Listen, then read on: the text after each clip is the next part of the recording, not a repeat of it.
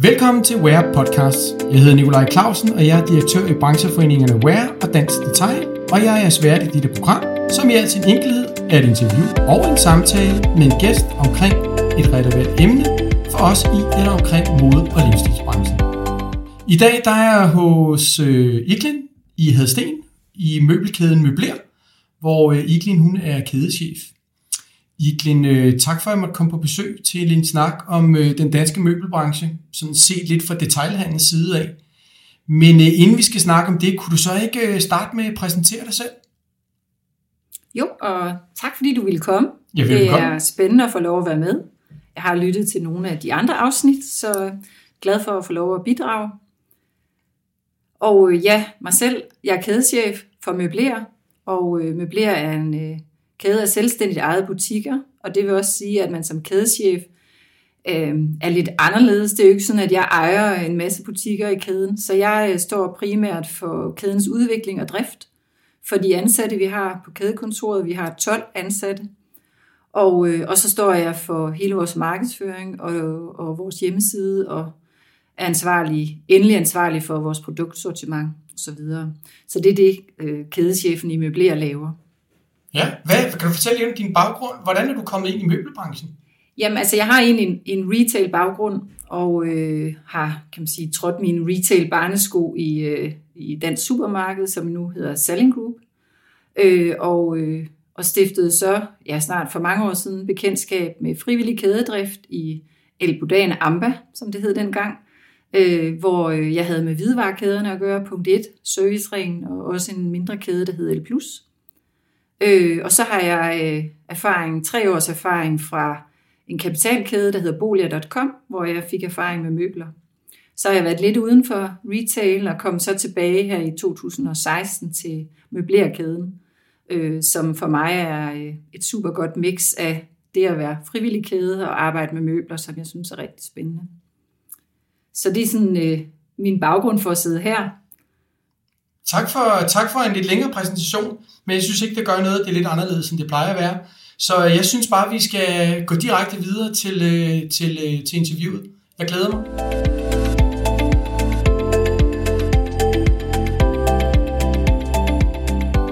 Hvor mange forretninger består Møbler af? Vi har øh, 37 fysiske butikker i Danmark og en på Færøerne. Øh, og så har vi vores webshop, som øh, også kan man sige, er ejet af de 37 butikker. Så den ligger ikke i et selvstændigt selskab. Altså så på den måde, så det vil sige, at salget på Alt webshoppen... salg, alt salg i webshoppen går til de butikker, kunden vælger at handle med. Okay, så man kan ikke handle fra en, en central webshop øh, på jeres sortiment eller møbler, eller hvad man skal sige. Det, det hele foregår ude i de enkelte forretninger. Ja, og det er også den enkelte forretning, der, der leverer og møblet til kunden og, og står for hele bestillingen og håndteringen af, af salget. Så, så det er vores logistikdel, det er egentlig øh, butikkerne. Så, ja, så I har altså en, øh, kan man sige, en, en, en øh, digital infrastruktur, der gør, at webshoppen ved, hvad der ligger på lager ude i de enkelte butikker? Eller hvordan, hvordan håndterer Nej, det gør vi ikke. Øh, langt de fleste af de møbler, vi sælger i Møbler, er ordreproduceret. Det vil sige, at, øh, at de bliver produceret til kunden øh, og har de der fire til seks ugers leveringstid, når vi har normale omstændigheder. Øh, det, det vil jeg sige, det kunne jeg godt tænke mig, at vi havde i modebranchen. Men, øh. ja. Det kan man sige, det er nemt, men det kan selvfølgelig også øh, er til være svært for kunden at forstå, at man skal vente på. Ja. Fordi vi er anderledes, end hvis man kører i IKEA og, og tager flatpack møbler med hjem. Ja. Øh, så langt de fleste øh, møbler er ordreproduceret. Øh, så derfor så øh, kommunikerer vi en, øh, en leveringstid, og så følger butikken typisk op telefonisk med kunden på en webordre. Men det vil sige, at når, når jeg går ind som kunde og køber en, en sofa på jeres hjemmeside, hvis man nu gjorde det, de fleste vil nok også lige til at kigge på den, men lad os så sige, at jeg Ja. købte en sofa eller en skink eller et eller andet, og så siger jeg, nu vil jeg gerne have den her, så får jeg at vide, at der er 6-8 uger. Altså, hvor, hvor får I det her produceret hen, hvis I kan nå det så hurtigt, eller er det bare mig, der synes, at det er hurtigt? Jamen altså langt de fleste møbler i dag i vores sortiment produceres i Europa. Øh, og øh, så kan man sige, at der er måske halvfabrikata ved producenten, så man ikke starter helt fra scratch. Øh, og så polstrer man sofaen med det stof, du nu har valgt. Øhm, og så kan det godt lykkes. Ja, altså så der står en sofa, måske nu siger jeg bare sådan lidt banalt, uden beklædning, altså uden overfladebehandling, og så øh, mere eller mindre, så sætter man dem sammen. Ja, det kunne være en mulighed. Det kommer helt an på, hvilken producent ja. Øh, det drejer sig om. Fordi igen kan du jo også have valgt forskellige armlæn og forskellige øh, opstillinger. Så, så det er nok mere, kan man sige, sædemoduler og, og sådan nogle halvfabrikater på den måde. Ja, det, jeg kan jo sige til lytterne, at jeg har jo været så heldig ved at besøge tre af jeres forretninger i dag i Aalborg og ja. i Sten og i Randers. Og øh, jeg, jeg må sige, at jeg er blevet meget overrasket over, at så, så, så, så, så lidt jeg ved af møbler jo, at øh, en sofa er jo ikke bare en sofa. Altså, I har jo den samme sofa, der kan købes i, jeg ved ikke hvor mange forskellige øh, metervarer, der kan komme sådan på, lige fra læder til, til almindelig stof, til uld, til velure osv. Så, videre. så er der forskellige polstringer, der er forskellige armlæn, der om den ene, vinder den ene eller den anden vej. Jeg tænker, hvor, hvor altså, det er jo helt vildt så mange valgmuligheder, der er. Er, er, er det virkelig et, et, et, øh, et krav i dag for at kunne være i møbelbranchen? Så jeg vil ikke sige, at det er et krav, men det er en vej, vi har valgt at gå. Og, øh, og nu, nu kommer vi til at snakke meget webshop, øh, og det er faktisk ikke vores væsentligste salgskanal. Det er nemlig de 37 øh, butikker, vi har. Øh, og for dem er det øh, man sige, et rigtig stort og, og væsentligt argument, at vi sælger tilpassede løsninger. Det vil sige, at, at vi finder løsninger, der passer til det, kunden gerne vil have derhjemme. Øh, og det er jo alt efter, hvad, hvilke mål de har brug for, eller hvad, hvilke stoffer, eller komforten. Så, så det er øh, det kan være uoverskueligt som en nybegynder, som du har været i dag. men, men for den erfarne øh, møbelmand er det øh, forholdsvis enkelt at spore sig ind på, hvad det er, man skal finde frem og vise til kunden. Og man, som det også bliver fortalt i dag, så folder man ikke det hele ud til nej, alle kunder. Nej. For så bliver man simpelthen for, for forvirret. Ja. Øh, så, og der er jo selvfølgelig noget, der sælger øh, typisk meget mere af nogle farver, nogle stoffer, nogle opstillinger. Ja, der er nogle trends, som man ja. ligesom godt nærmest kan mærke. Ja. Øh, kan sige, logistikmæssigt er møbler jo dyre at flytte rundt, så derfor vil vi nødig flytte møbler til et lager hos os, for så at sende det ud til kunden, hvis vi billigere kunne sende det direkte fra producenten til butikken, som så tager det med ud til kunden. Så, så der giver det også mening, at man, man kan sige, med, med det ordreproducerende Øhm, og, og så synes jeg jo egentlig også sådan set i, i det bæredygtighedsøje med, at det er en langt bedre tankegang, at vi producerer det, du har ønsket dig, i stedet for det, vi tror, du ønsker dig. Ja. Og der er jo ikke noget, selvfølgelig kan der være lidt overskudsproduktion, men i bund og grund, når man kun producerer til ordre, så er der jo sådan set kun det, der allerede er solgt. Ja. Så ved jeg godt, at der er nogle kunder, der kan fortryde, men det er jo sådan, det er. Hvad hedder det, nu man kommer ud i jeres butikker der? Hvad vi snakkede meget omkring det her med faglighed, øh, da vi var derude. Øhm, og at butikkerne ligesom var jeres nøglesalgsted. Kan du prøve at forklare lidt omkring det, det her med, med, med, med fagligheden? Ja, altså jeg vil måske godt starte lidt med vores kan man sige, DNA i kæden. Ja. For det er rigtig vigtigt for os. Øh, nu har du introduceret os som møbler, øh, og, og vi er typisk kendte under øh, butikkernes lokale navn øh, i den by, de bor i. Det er rigtigt. Det vil sige, at vi kombinerer det lokale navn med kædenavnet, som man hedder Møbler med Gade, som vi besøgte i dag i Aalborg. Ja. Eller man kan hedde Møbler med Hebro, som vi har et øh, medlem i øh, det sønderjyske, der hedder. Øhm, så det lokale er enormt vigtigt for os, og det kombinerer vi så med fagmanden. Øh, der prioriteres i vores medlemmers butikker, at man har øh, dygtigt fagligt personale ansat, typisk nogen med en høj ancienitet. Når man får nye folk, gør man øh, meget ud af kan man sige, at uddanne dem, øh, og indehaverne også øh, som oftest selv på gulvet i ja. forretning, og har der også en lang ancienitet, og skal se sine kunder i øjnene år efter år, både i lokalsamfundet, men også i butikken.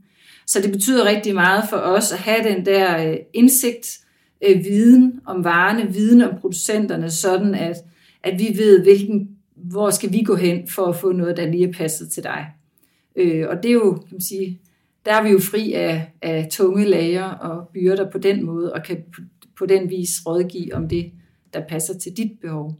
Og der er det nødvendigt at være fagmand. Og det er det samme, kommer du ind og har øh, øh, set en sofa til, øh, lad os sige, 8.000 kroner, men, men vi kan høre, at den ikke passer til det, du egentlig har af forventninger til, at du skal bruge den til, så, så siger vi vores mening. Fordi vi netop skal se dig i øjnene om halvandet år igen, øh, hvis den sofa ikke leder op til dine forventninger. Så, øh, så der handler det om at, at også at give den øh, tillid, øh, som kunderne kan forvente at, øh, at kunne have til os.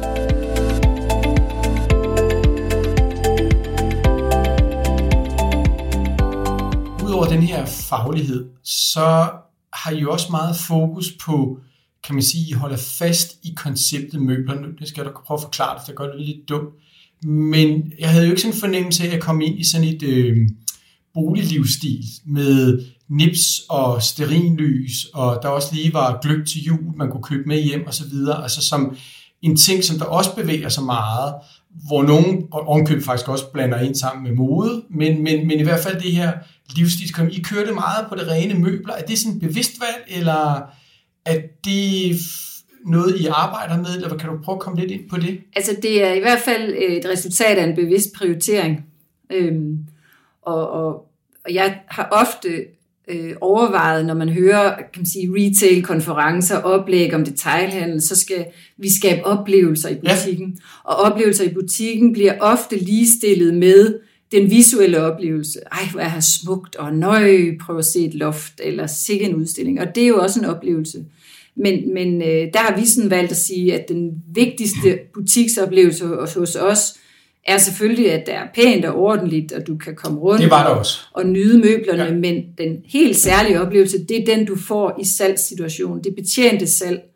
Altså lidt ligesom at få, taget, øh, få, få god vejledning i valg af, af et jakkesæt, hvor du virkelig oplever, at øh, ham, der, der betjener dig, kan fortælle dig, hvordan, hvor meget skal skjorten stikke uden for ærmet, og hvordan skal den sidde hen over ryggen. Så man der oplever, her har jeg virkelig fået noget ud af mit besøg, ja. som jeg ikke havde regnet med. Og det er det, vi egentlig sidestiller med butiksoplevelsen hos os. Og, og så, så kan man så sige, hvordan får I den kompetence? Altså, fordi vi kan ikke komme udenom, at der også bliver talt meget omkring digitalisering, webshop, website, hvordan de skal smelte sammen. Øhm, der har det jo nok i en høj grad, for det oplever lidt det der på Habit. Jeg tror stadigvæk, at det kan vi også høre, når jeg taler med mange af vores medlemmer, at når du er oppe i de lidt dyre køb, eller de lidt mere sådan specielle ting, om det er en bryllupskjole, eller det er en habit eller noget, så vil man gerne lige ned og prøve det. Og det oplever I sikkert også med møbler, men hvordan, hvordan får man så integreret det i det digitale? Altså... Jamen altså, vi har jo sige, været på en digital rejse gennem de sidste øh, tre år, øh, hvor vi gik fra sådan helt traditionelt tilbudsmarkedsføring med øh, tilbudsaviser ud i adresseløs forsendelse ud i postkasserne. Vi sendte omkring en million ud om året til i 2019 udelukkende at lave digital markedsføring fra kædens side. Det vil sige, at den er fortsat suppleret af, af øh, butikkernes øh, trygte markedsføring i blandt andet distriktsbladet. Okay, må, må lige på, inden du går videre. Altså, det vil sige, i har nogle frivillige butikker derude, der har sagt ja til, at I fra kæden af kører deres digitale markedsføring. Ja, og vi har så et budget per butik ja. i deres lokale område, så vi har okay. egentlig på den måde taget så de målrettet, budget. målrettet budgettet. Øh, så, så hvis butik X brugte 200.000 om året på tilbudsaviser, så bruger, bruger han eller hun 200.000 om året på online markedsføring i sit område. Vi driver det for dem. Vi har dem med lokal afsender øh, i deres postnummer, øh, og øh, og, og på den måde driver trafik til hjemmesiden med en cookie med dem, øh, så, så vi kan sige, gør det så personligt eller så lokalt som overhovedet muligt. Så hvis en forbruger i Hobro sidder på Facebook og falder for en reklame for møbler, så går man ind, så vil man typisk, hvis man har købt noget via de klik på sin mobil eller sin computer igennem,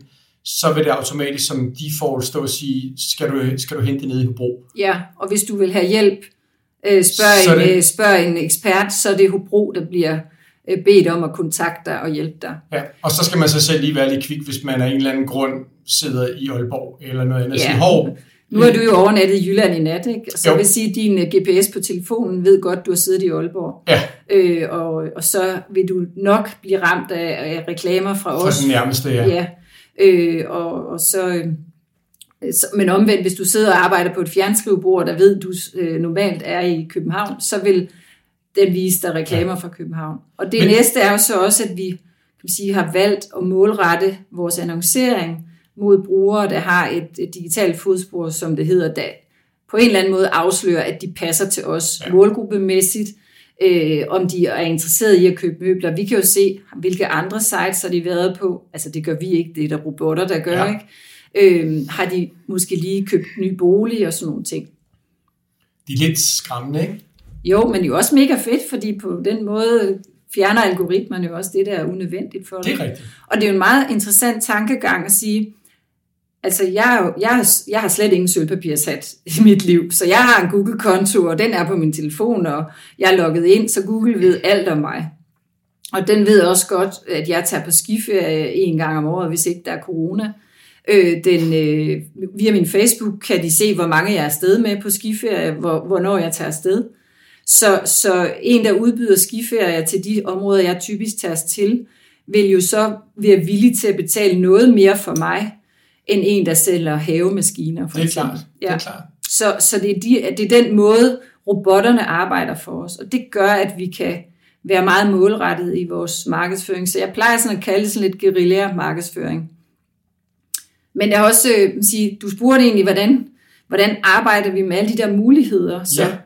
øh, kan man sige, det digitale univers. For en ting er at, at hive kunder ind på vores hjemmeside, og det er vores primære formål faktisk at få dem ud i den fysiske butik. Ja. For det er det, man stadig i, i vid udstrækning ønsker, når man køber møbler. I hvert fald vores type af møbler. Det er, at man gerne vil lige mærke komforten, lige være sikker i sit valg af stof osv.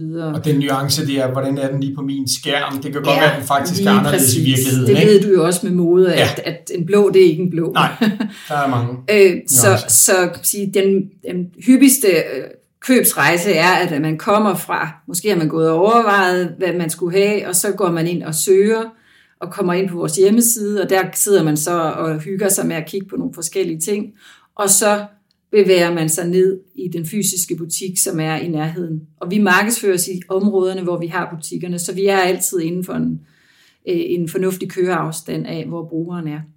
Og så er det dernede, at man får den sidste endelige vejledning. Øh, og vi kan jo så se, at, at øh, gennem årene, øh, man taler jo meget om i detailhandel, at vi får øh, mindre og mindre øh, man sige, besøg i butikkerne, eller færre besøg. Øh, men de besøg, vi har, kan vi se, at de er mere kvalificerede, de er mere købeklare. Og det er heller ikke sådan, at kunden bliver overrasket over, hvad tingene koster, for de har lavet afsøgning. Cirka 90 procent af vores øh, målgruppe, de starter online, når de køber møbler. Og det er også det, butikkerne bekræfter, at, at altså langt, langt de fleste siger, jeg har set på jeres hjemmeside. Ja. Øhm, så de er klar, øh, så, så der er sket en eller anden sortering, inden de kommer. Og det sætter selvfølgelig også krav til sælgeren, at, de så, at man er til stede, når, når kunderne kommer ind. Det er klart. Der skal man være klar til at slå til. Men, men altså hele den digitale oplevelse, og det her med at folde mulighederne ud, altså de, de er jo, det er jo meget nemmere øh, online, end det er i en fysisk butik. Ja. Øh, og vi taler meget om det her begreb øh, endeløse reoler. Øh, og vi har jo nogle kan man sige, pladskrævende møbler, så hvordan kunne vi folde øh, de mange muligheder ud, også i butikken? Og det er der, hvor vi ser på digitale løsninger, som skal både fungere på vores hjemmeside, men også i butikken. Så det er vores, kan man sige, de næste skridt, vi går i retning af. Øh, det tror vi på vil øh, både styrke den fysiske butik, men også den oplevelse, kunden får online. Spændende. Det er vildt spændende.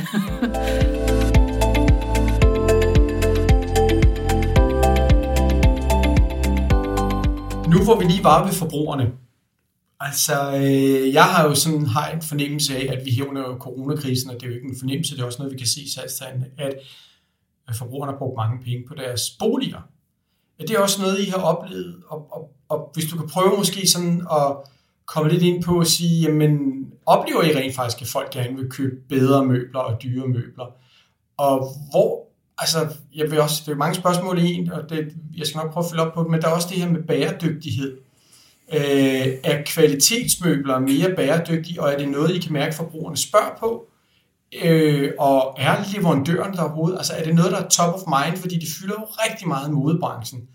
Men øh, hvor meget fylder det inden for møbler, det har jeg lidt svært ved at vurdere, men, men hvis du kunne prøve at starte med det første, det her med, Ja hvordan har forbrugerne reageret, og har I også oplevet den, den, den øh, fokusering på hjem?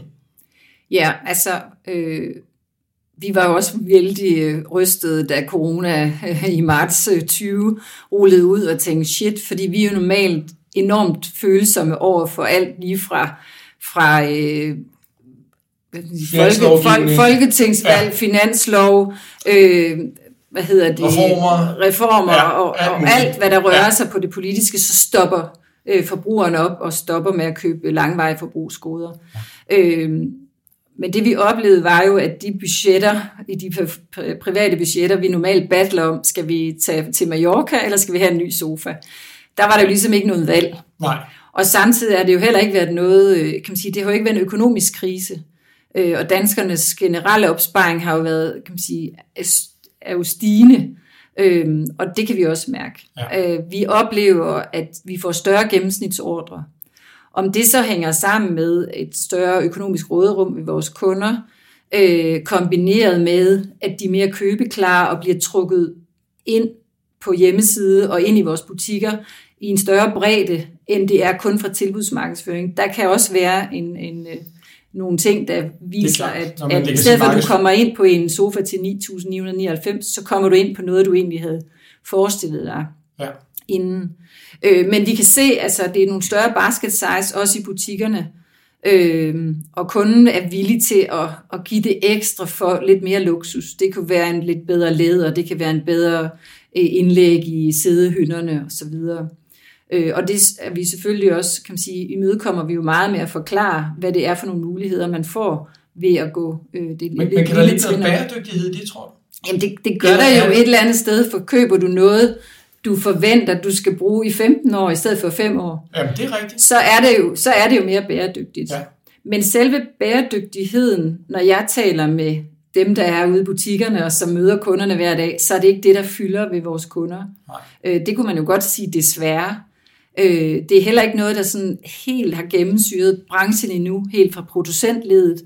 Øh, der er jo nogle, arbejdes jo med det, øh, både fordi der er nogle, nogle ting, vi, vi snart skal overholde, ikke? Øh, men, øh, men jeg synes sådan lidt, at man går sådan lidt og afventer, og er kunden i reelt villig til at betale en ekstra pris for det bæredygtige produkt. Men, men de er i hvert fald villige til at betale en ekstra pris for en, en bedre kvalitet, noget der kan holde længere.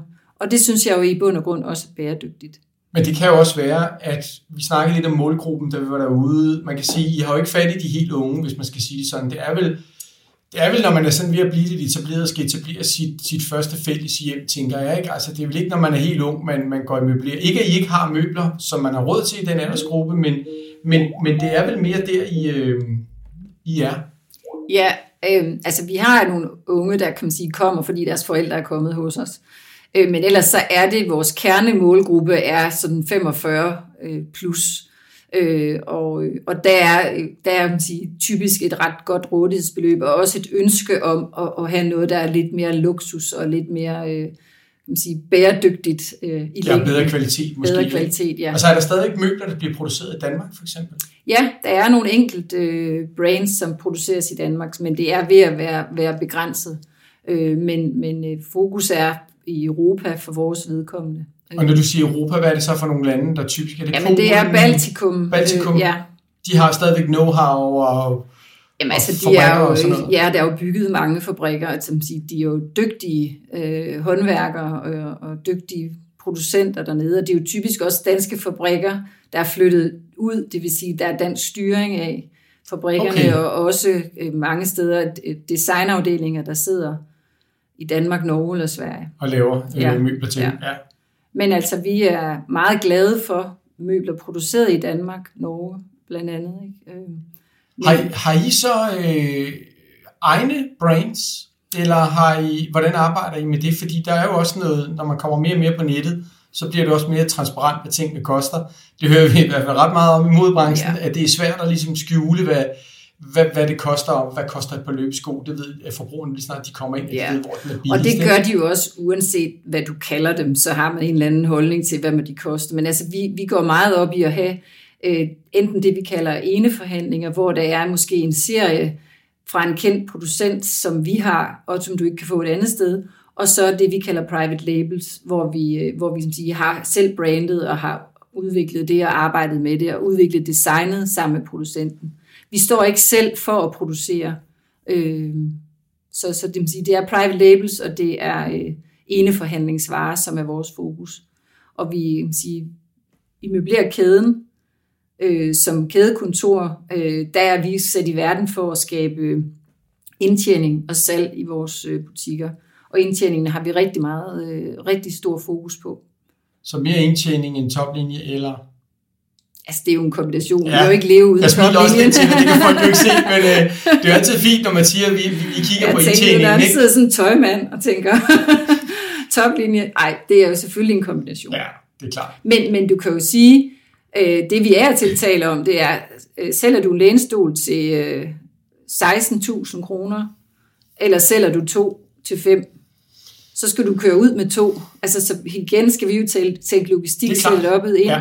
øh, hver gang. Øh, og kunden, der køber en lænestol til 5.000, ønsker jo forventer den samme service, som en, der køber en til 16. Så, så øhm, det skal man have med i sin, øh, i sin, øh, sit mindset som sælger også.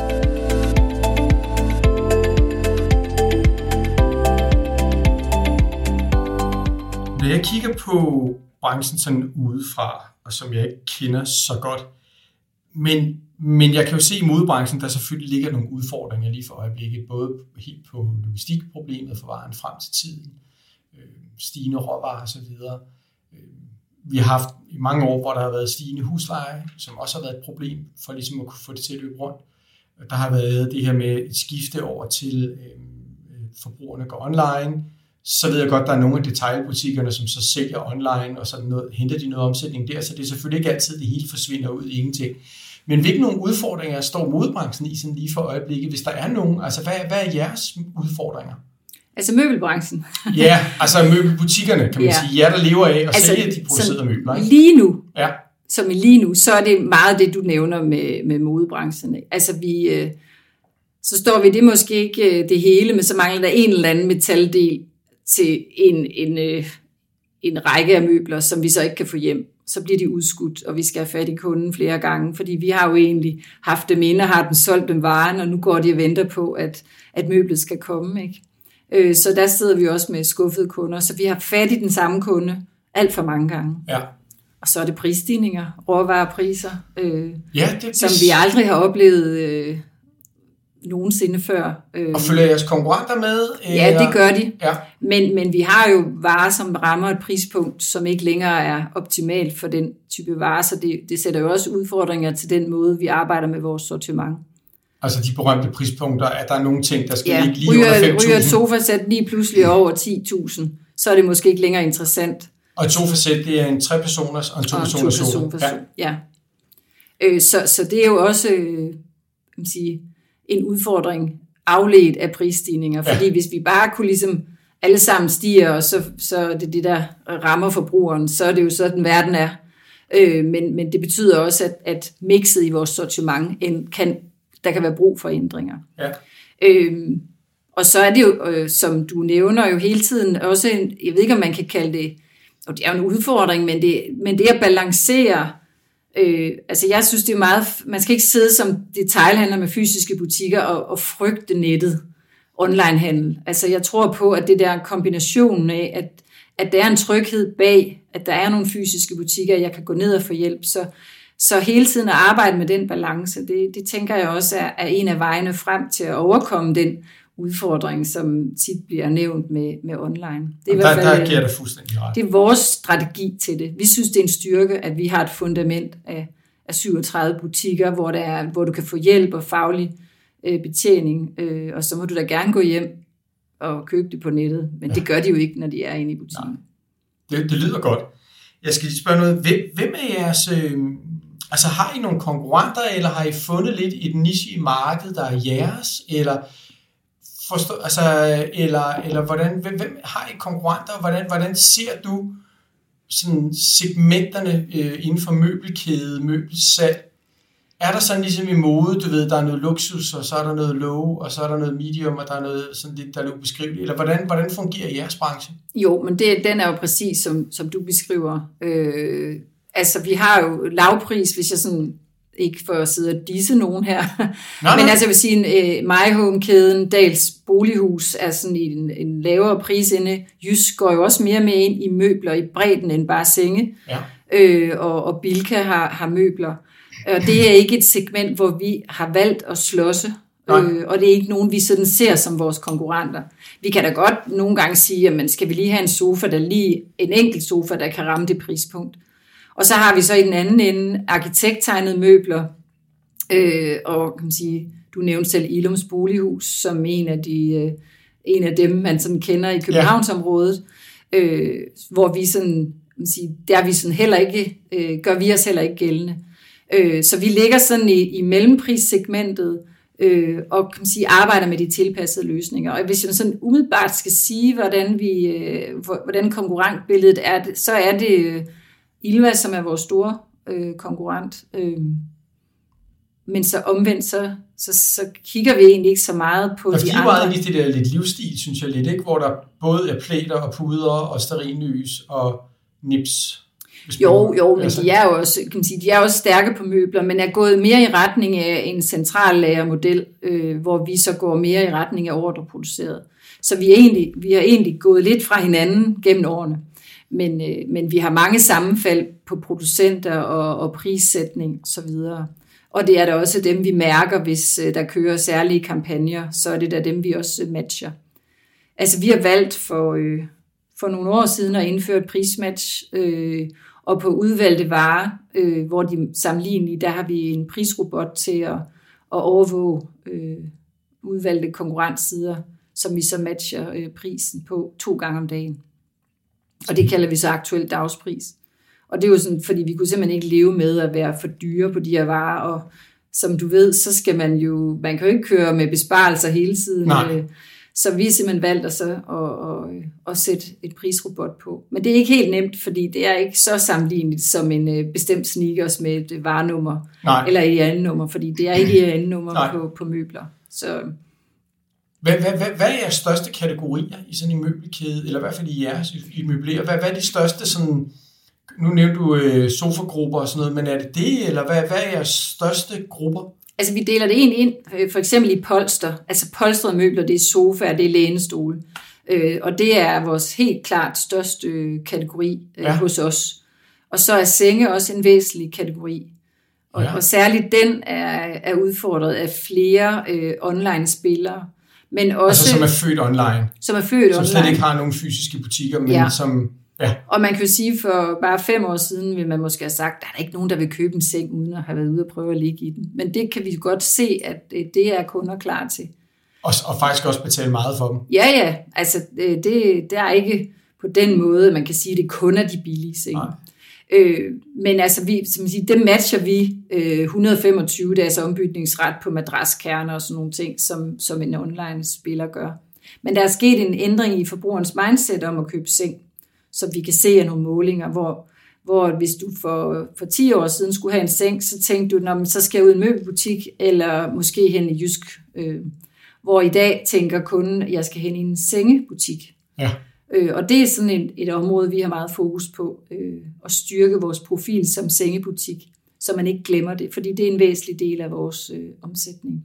Og så er det det, man kunne kalde træ- og plademøbler, spisebord, reoler, øh, spisestuestol osv selvom spisestole også kan være polstret. Ja, men man kan jo sige, at det her med, at I har fået gjort det senge til en kompetence, man ønsker at tage hen til en specialist, det, det vil jeg jo sådan være ret glad for, hvis jeg kunne et eller andet sted i modebranchen kunne prale af, at vi var der, man skulle hen, hvis man skulle have, nu siger jeg noget, en habit, og det var bare der, man skulle gå hen.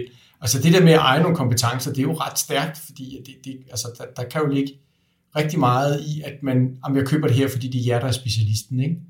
Jo, og det skal man jo værne om, og ja. også, øh, også som øh, en af de butiksejere, vi besøgte i dag, sagde, så er det jo også en tillidssag, fordi du kan reelt ikke ved at ligge tre minutter Nej. i en seng, og tre og det, minutter i en anden seng, mærke med det samme, at det her er det rigtige. Altså, jeg føler mig totalt dum, når man er ude og prøve en madras, så, så prøv lige at lægge det op, jamen den ligger man godt i, så er det den, vi tager, ikke? Ja. Altså, det er jo så, så der er det jo tillid til, at, at ham, der sælger den, forklarer, hvorfor er det, du skal købe de her fjeder frem for de her fjeder lige til dig og dit behov. Ikke? Ja.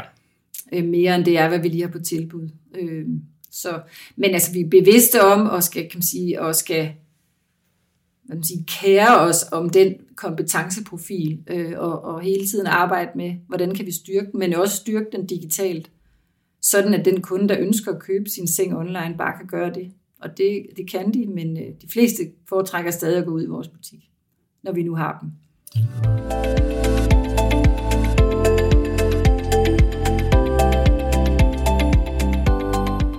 Iglin, øh, vi nærmer os altså med hastige skridt afslutningen. Og øh, jeg har jo sådan en, øh, altid sådan en fast afslutning omkring nogle gode råd. Og øh, nu kender jeg jo ikke møbelbranchen så godt, så det er også svært at sige, hvad det er for tre gode råd, jeg gerne vil have. Men hvis jeg nu var blevet lidt inspireret og tænkte, ved du hvad, jeg skal sgu ikke åbne en tøjbutik, jeg skal åbne en møbelbutik. Ja, det skal du. hvad hedder det? Hvad vil du så tænke, øh, hvad vil du så give mig gode råd? Altså med afstår i, at jeg nok burde vide lidt mere om det, end jeg gør. Men lad os nu sige, jeg ved det, men hvilken tre gode råd vil du give, hvis man stod derude og tænkte øh, som ung menneske, eller sådan i, i, i sin gode alder siger, jeg kunne godt tænke mig at åbne en møbelbutik, for det, det kunne jeg se, jeg kunne være god til. Hvad, hvad vil du så gøre der overvejelser? Altså, hvad vil du give af gode råd? Altså først og fremmest, er det ikke bare det gode råd, jeg vil bare sige, go for it. altså jeg synes, det er en fed branche, og det er en branche, hvor du kan arbejde med, med fagligheden og kundekontakt, og øh, altså, så der, der er øh, masser af muligheder, og vi kan se, vi øh, ser, vi arbejder med vores butikkers konsoliderede øh, regnskaber, og der er en god overskudsgrad. Så, øh, så jeg vil sige, øh, først og fremmest, så skal du øh, finde dig et super godt lokale med en rigtig god beliggenhed. Ja. Øh, og, og det er ikke inde i midten af byen, eller? vi diskuterer det lidt. Der kan du ikke få øh, lokaler, der har en størrelse, som vi mener er, er bedst egnet til, øh, til butikker. Vores butikker er øh, typisk omkring 2.000 kvadratmeter. Eller større. Ja. Eller større. Ja. Og så har vi nogle city-koncepter på 1.200 kvadratmeter, men det er jo stadigvæk meget for en øh, central beliggenhed. Ja, det er rigtigt. Det er dyrt. Men et sted, hvor der er masser af øh, god trafik i forvejen, er klart at anbefale. Ja. Øh, men øh, fokus på huslejen. Ja. Hvis du taler med en møbelhandler, så er det øh, jo en, øh, en væsentlig omkostning ja. i hele regnskabet. Øh, så en god placering. En god placering. Ja. Øh, og så vil jeg øh, klart også anbefale, at du vælger at være en del af et kædesamarbejde. Ja. Og der kan du vælge øh, lidt efter dit temperament. Nu er vi ikke lige inde i det i starten, men, men møblerer en del af et Amba Into House, hvor vi har tre kædekoncepter. Øh, og der har møbleret så et samarbejde om mange, mange varer og meget markedsføring, og der kan man jo sige, hvis man har temperament til mindre, kan man vælge et af de andre koncepter.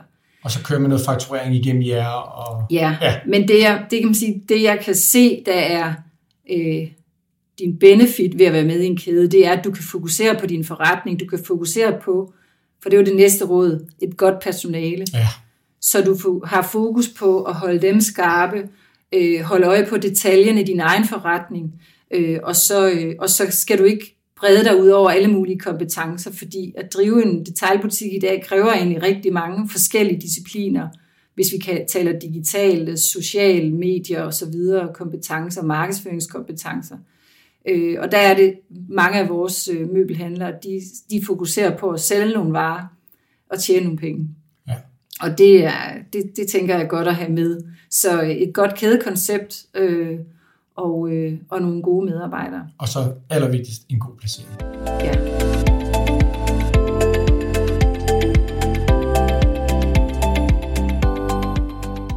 Tusind tak for de gode råd, Ikling. Og øh, med dem, der er vi faktisk kommet til afslutningen af det her afsnit.